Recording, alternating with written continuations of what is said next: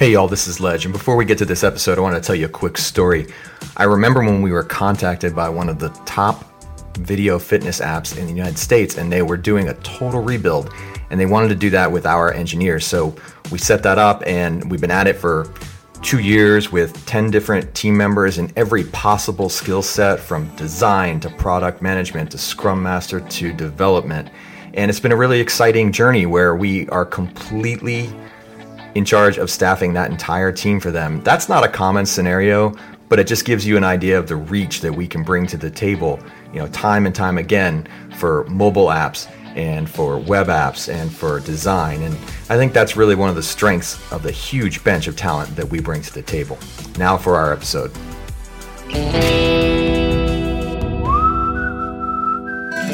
This is the Frontier Podcast powered by Gun.io the engineer's choice for engineering talent. If you like what you hear, rate, review, and subscribe, and follow us on Twitter at The Frontier Pod. Mitch, it's great to have you on, man. Thank you for joining us today. Yeah, hey, thanks for having me on. on. I'm really excited.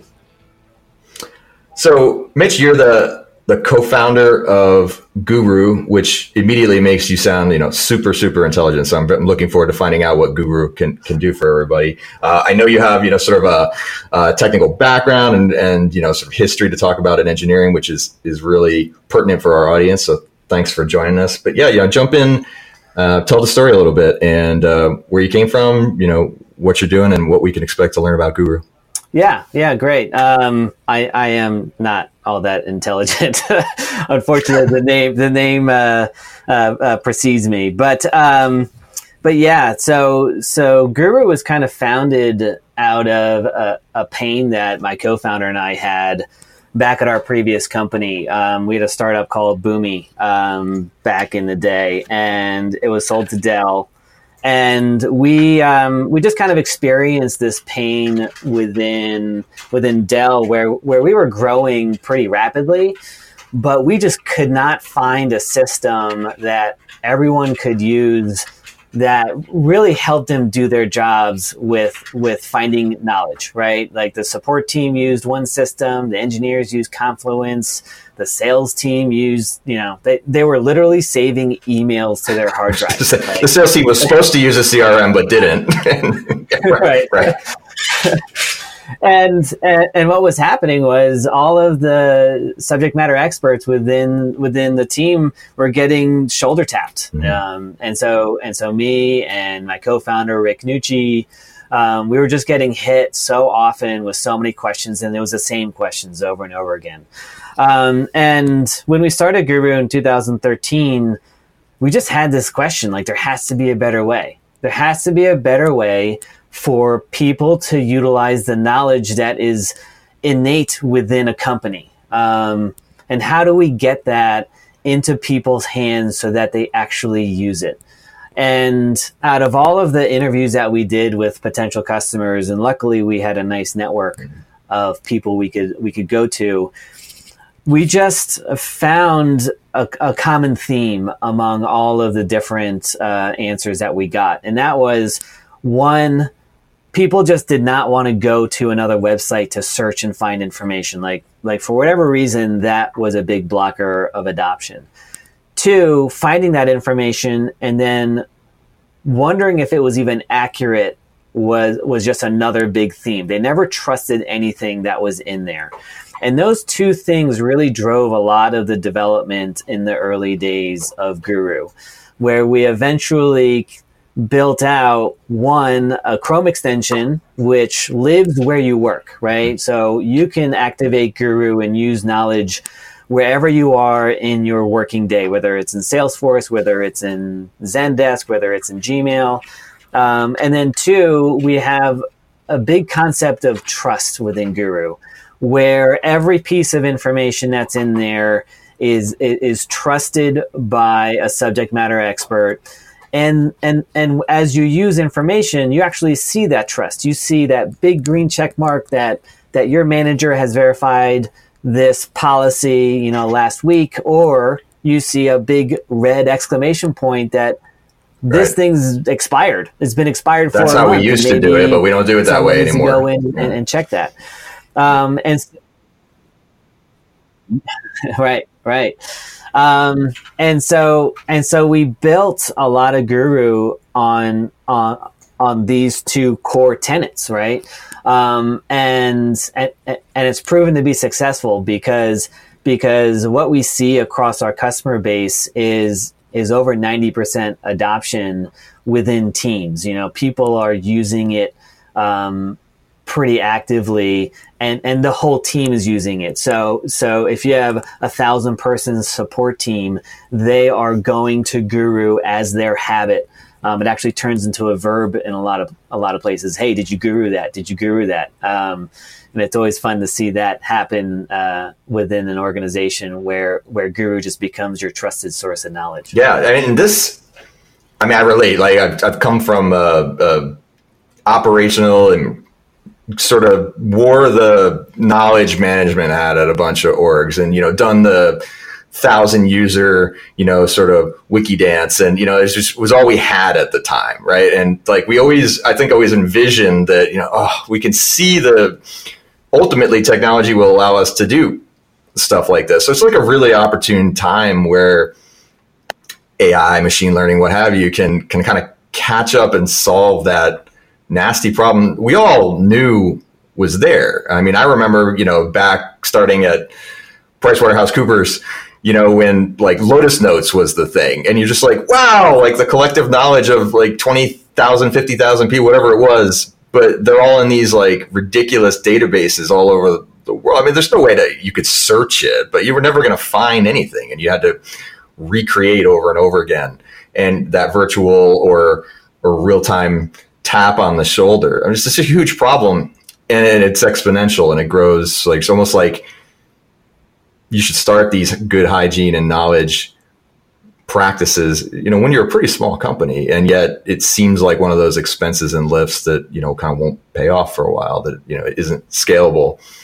So it's interesting to hear you you know how to solve this problem. Like what are what are the people and engineering challenges you know that you both expected and didn't expect in that world yeah um you mean from a product perspective or from from a, a, a customer perspective well, certainly product, you know, obviously, you know, on the engineering side. And then I imagine there's a whole bunch of learning around change management and people behavior stuff that you had to deal with uh, on the rollout side.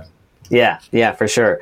Um, yeah, on the on the product side, um, what's been really interesting and, and actually challenging for us is we believe that it's a paradigm shift in the way people treat knowledge um, and and trying to build a, an intuitive system that brings knowledge to you without you know overpowering you with notifications or taking over your screen or just in general being annoying um, that's been a challenge right and and and i think what what makes us unique is that is that we focused a lot of energy very early on the read only persona of the knowledge, right? If you think about Confluence and SharePoint and Google Docs and, and the existing systems out there, they very much focused on the author mechanism, right? Where okay. where you can organize your knowledge, you can you know create very structured folders and beautiful looking articles um, that are 10 pages long and have wonderful graphs and tables and stuff but if you're a support agent and you need an answer right now right you have to go through all of that right and and you have to go through that 10 page article and and and find the one paragraph that answers your question um, that right really so it was the discreteness of each little tiny knowledge entity that, yeah. that really matters there. Yeah. yeah. And so we based a lot of our designs and a lot of our architecture around, around the card. Um, mm. And a card represents that basic unit of knowledge, which would either, you know, answer a question or, or solve a particular problem. Mm and then you uh, can put those cards together in, in, in, in, a board which represents you know either a workflow that you want to exercise or or a series of steps or um, you know just a, uh, a, a common collection of of of uh, of cards. But be, because of that small unit uh, of knowledge, that unit can actually be used discreetly to, to solve a support ticket or to help answer a, um, a sales objection. Mm-hmm. Um, and then because of that, we can actually record that interaction and say that this agent used this card on this ticket and provide analytics back to the support agents and the support managers as to what knowledge is actually being used to help to help solve problems within your business and that's where um, a lot of the value of, of, of guru comes out is is is the fact that there is a very granular view into the knowledge that is useful for a company. Sure, sure. And those people who are empowered to be a subject matter expert or author the knowledge, then do they, uh, how do you control who can change what? One of the hardest things in, in knowledge management was, you know, do we just open this thing up to everyone? And, you know, sort of, it, you talk about the trust of the, the information, um, but the trust of your personnel to manipulate very, very important things is a whole other, you know, kind of organizational and, and leadership issue. How do you handle that? Yeah, um, great question. And really, a lot of that is based on on company culture and the way the way that people want to distribute knowledge. And and and I can give two very specific examples, which are completely opposite. Um, one of our customers, Shopify, they have 2,000 support agents. They're all remote, right? So they're all working from home, answering tickets. Um, they all have author access, and and actually, there's a there's a a, a new um, process that is being uh, discussed, uh, you know, amongst industry leaders called uh, uh, knowledge centered support. Um, and it's all about giving power to the support agent to, to, to author content that they're using in order to solve tickets. And then there's a whole process in which that content gets gets vetted and then and then ultimately into the knowledge base. Um, and so Shopify um, believes in this, and they've given authorship access to everyone. And then another customer of ours, Spotify, um, they have again 1,500 agents. They are uh, worldwide, um, and but they have a small team of of knowledge managers. Um, mm And what those knowledge managers are responsible for, they have authorship. Um, and and they ensure that the content that is being used by their agents is accurate and up to date. Um, and it's just a different model, and and, yeah. and it's really dependent on on what works for your business, um, and and just what works organizationally. Sure, And there's a pros and cons sort of uh, accordion effect of centralized, decentralized, centralized, decentralized, and I think every org at each stage of its genesis to growth and maturity is going to ex- expand and contract there because there, you know, there's simply unavoidable contentions. Um, and speaking of contentions, it makes me makes me think: what if two or more well-intentioned uh, knowledge managers or, or, participants, you know, users, uh, really, you know, sort of believe that their way, method, answer, etc., on the card is the right way, but there uh, there are obvious contentions between uh, two of them, you know, or two or more of them? Can the, the system, or do you think about how to sniff that out and say, hey, you, y'all have explained this four different ways, all of which are actually a path to the answer or not? Uh, you know, how do you how do you deal with the the contention factor? Yeah. Um, well, well, one way that we that we kind of help solve that is is you know sometimes with the authorship um, decentralized model, you have a lot of cards being created that might actually be duplicates of each other or a variation of one another.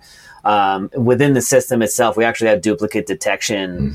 That that will go through and and report on those cards, so that then you can decide, okay, what is the right answer here? Is it a combination of all these, or are there things that are just flat out uh, duplicated?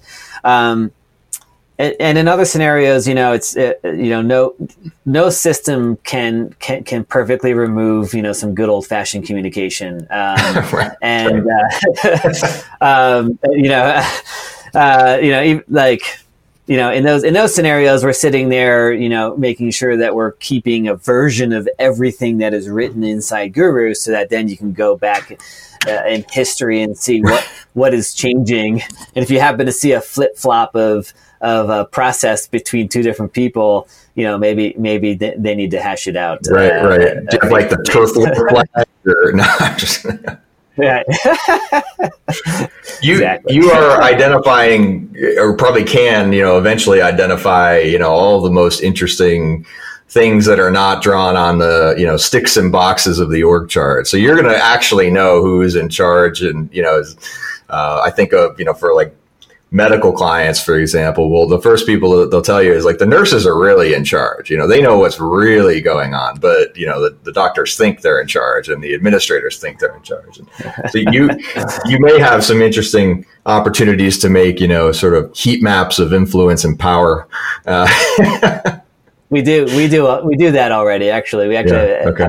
have, have an expert identification system which uses that information to to determine who would be an expert on a given topic, right? And people are going to um, print that out and bring it to their performance review and say, check this out. Hey. yeah, maybe, maybe, you know, they can uh, bring that, bring that into their manager uh, you know, be like, hey, look at all the stuff that I've written that's been used thousands and thousands of times by yeah. by, by, the collective company, um, and it's actually that, that could be very empowering for for people that might be, you know, sort of if you're a support agent, you might feel in the wrong culture, down, you know, sort of at the bottom. I don't matter. Uh, I'm lower paid, you know, what have you. Like, I don't see how my contribution, you know, sort of participates to the whole. And this this is a really interesting way to uh, attribute and and empower people to to get more involved and, and kind of drive the ship forward. Yeah, exactly. Um, and what's and what's great is that it is that it works at both levels. You know, you, you have the support agent whose job is to you know solve problems for customers, right? Um, and when you give them a tool that allows them to utilize knowledge that they may not even know, um, that then solves that customer's problem or ticket, and then that customer comes back and is extremely happy with the way that interaction went you've empowered that support agent to really focus on what makes that customer very happy and you give them the knowledge with the tool that's been verified by their experts um, a, a, way for them to just use that and trust it and not have to go and stress out about searching and finding information that they need. And so we always talk about creating the best customer experiences for our customer's customer um, because support agents can now free their headspace and instead focus on what is important with the interaction and just use the knowledge that is being verified. And then flip side, the support managers get to see all of the knowledge that their support agents are using and they can actually help coach those support agents into using the right knowledge because because they can see their high performing support agents using a lot more of the system um, and they can coach the other performing agents as to what they should be using how they should be searching so that then then everyone um, gains the benefit of this collective intelligence that is being recorded by guru. Very interesting. Let me pivot for a moment to you know these are all uh, these are all amazing amazing things. And yet you're talking to a bunch of engineers. So we all know that there are roadblocks speed bumps and otherwise brick walls that you have hit and continue to hit and will hit. You know so what what kind of keeps you up at night or or things that you you wish you knew then that you know now? Because i think those are those are great parts of the product story.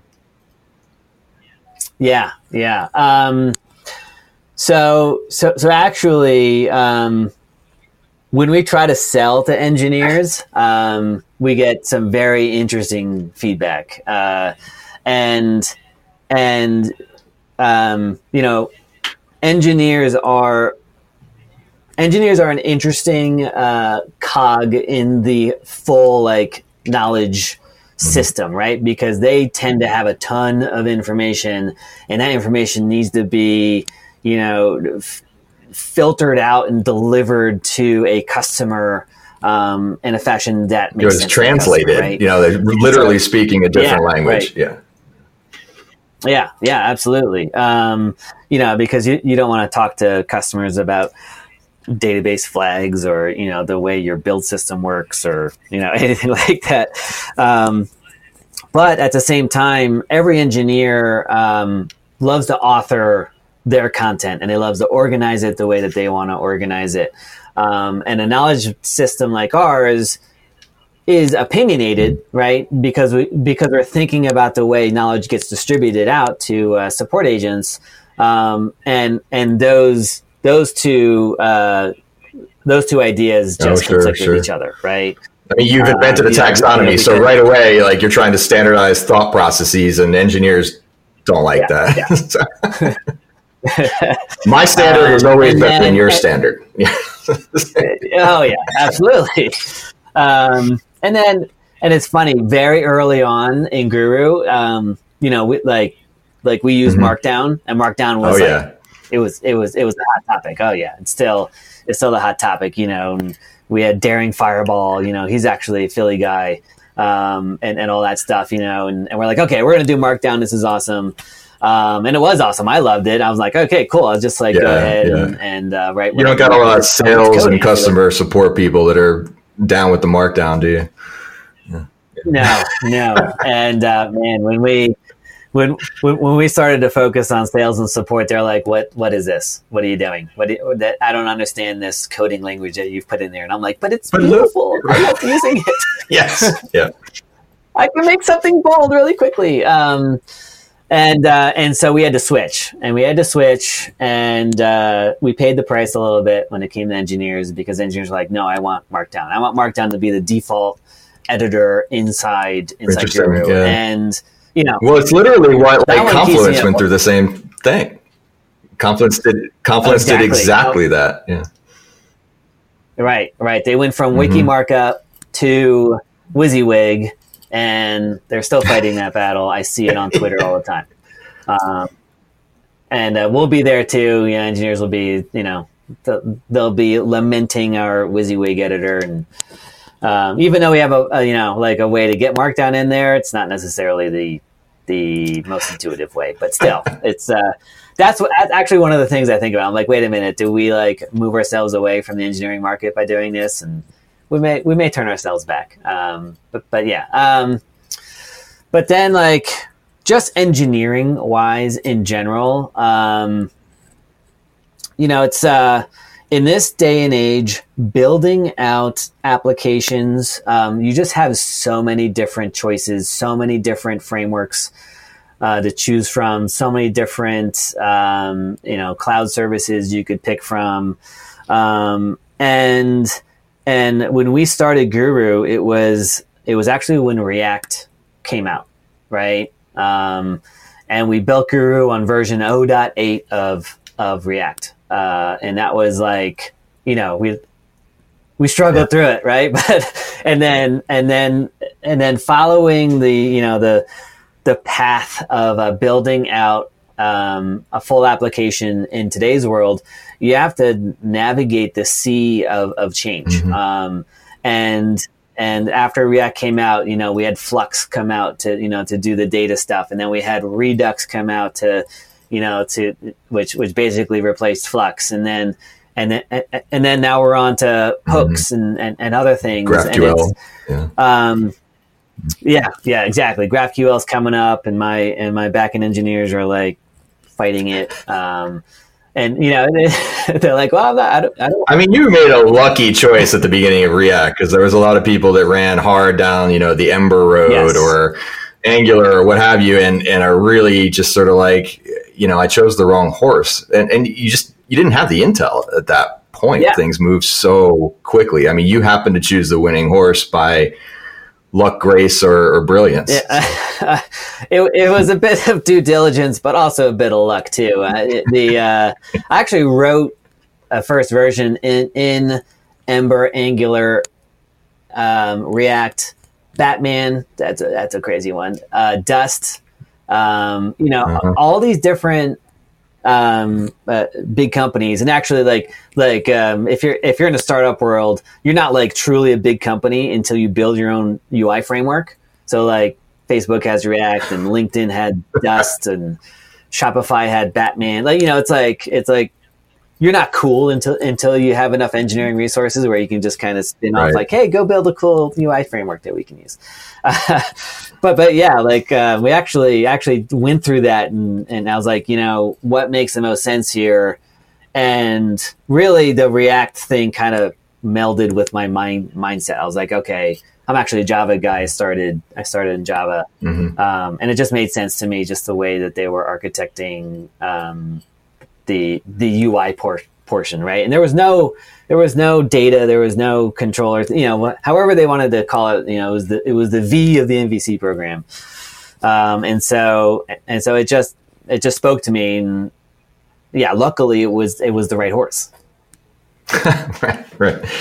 All right. So last, last question. Uh, I don't know if you're a fan of the office, but you know, I am. And there's this, there's this episode where Jim is messing with Dwight and he sends, um, Dwight faxes from future Dwight and he says, you know, the, the, coffee is poison today, or you know, this, that, and the other thing, and it, it got me thinking. You know, I, I, like to ask the guests if I gave you a piece of paper and like a big thick black sharpie, and and your future Mitch, and you get to you get to send a message back to yourself five years, ten years ago. Choose your choose your time period. What are you going to scrawl on that paper? That's a great one. Um, I would go tell young Guru Mitch to invest in a component library very early in in the life cycle of, of, of application development. Um, we are we are now encountering, you know, we're bigger now. We have 25 engineers, and we desperately need a component library to help us just move much faster than we are right now. Very engineering uh, answer. Know, the, the, crowd's going to love that. I, like, yeah, there's no life lessons there. You know, don't sweat the small stuff. None of this. Like, invest in a component library. excellent, excellent.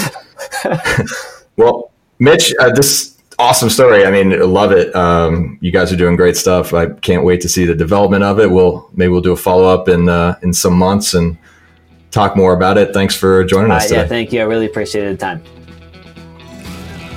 Thanks for listening to the Frontier podcast produced by Gun.io. We're the only freelancing platform where engineers actually go to hire other engineers. If you enjoyed the show and want to learn more about how to hire or freelance with us, head over to gun.io slash podcast to get in touch, and we'll pay for your first 10 hours with a kick ass engineer.